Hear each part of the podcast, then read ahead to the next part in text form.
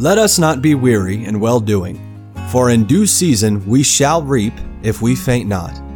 Believers have God's promise that when we faithfully obey Him and don't give up, we will enjoy the very best returns.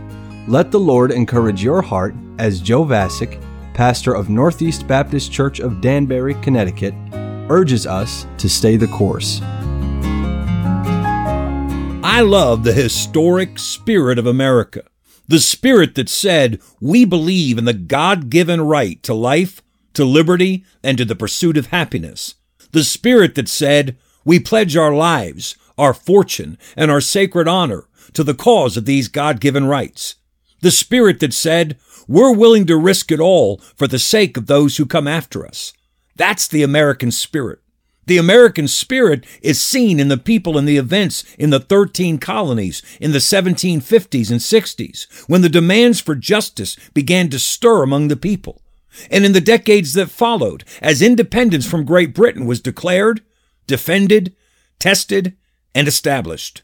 The American spirit is heard in the words of a fiery Massachusetts attorney named James Otis, who stood in the courtroom in 1761 defending his client against the king's writs of assistance.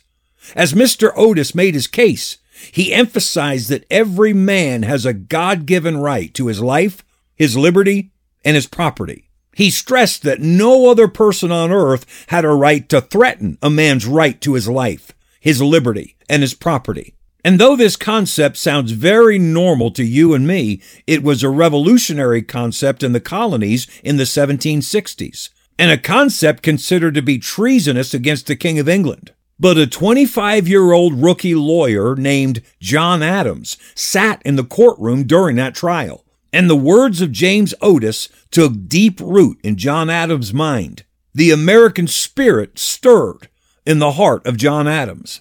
The American spirit is seen in the life of Samuel Adams, John's cousin.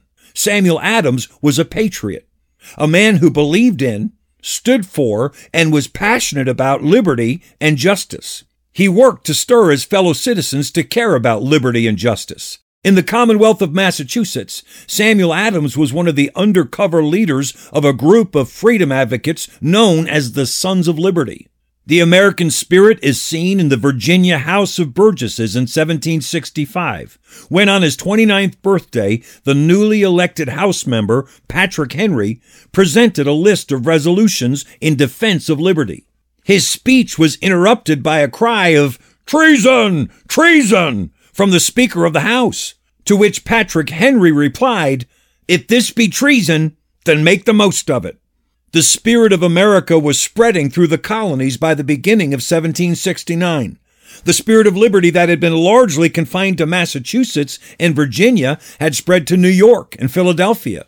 That American spirit was seen in the night of December 16, 1773, when a group of patriots boarded three ships and dumped all the tea into Boston Harbor to enforce the boycott of England's tea. King George responded with the statement the die is now cast. The colonists must either submit or triumph. On June 1, 1774, Parliament's Port Act forbade any ships from entering Boston Harbor. When the Virginia House of Burgesses received that news, they declared a day of prayer and fasting under the leadership of Patrick Henry and Thomas Jefferson. A Congress was called to be held in Philadelphia in September of 1774. A new resolve was forming in the minds of the delegates, perhaps best stated by Patrick Henry. The distinctions between Virginians, Pennsylvanians, New Yorkers, and New Englanders are no more. I am not a Virginian, but an American. The American spirit was personified once again by Patrick Henry on March 23, 1775, when he spoke the immortal words, Why stand we here idle? What is it that gentlemen wish?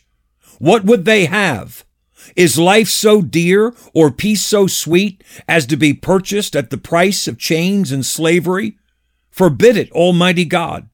I know not what course others may take, but as for me, give me liberty or give me death.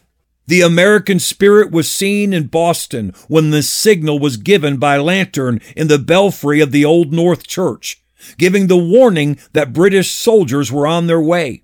It was seen in the famous midnight ride of Paul Revere to call men to arms. It was seen on April 19, 1775 in Lexington as a group of brave, ill-equipped, mostly inexperienced soldiers stood up to the best trained army in the world. And as the shot heard round the world was fired, the fight for liberty, justice, and independence officially began. The spirit of America can be seen in the face of every continental soldier, in every battle, in the war that purchased our liberty and independence. The spirit that says, we believe in the God given right to life, to liberty, and to the pursuit of happiness. The spirit that said, we pledge our lives, our fortune, and our sacred honor to the cause of those God given rights. The spirit that said, we're willing to risk it all for the sake of those who come after us. The spirit that makes America the land of the free, the home of the brave. American Christian, as you celebrate your country's birthday, thank God for the spirit of America and pray for it to endure. Stay the course. We pray that today's program was a blessing to you. If you have any questions or comments, we'd love to hear from you. You can email us at staythecourse at nbcdanbury.org. God bless you.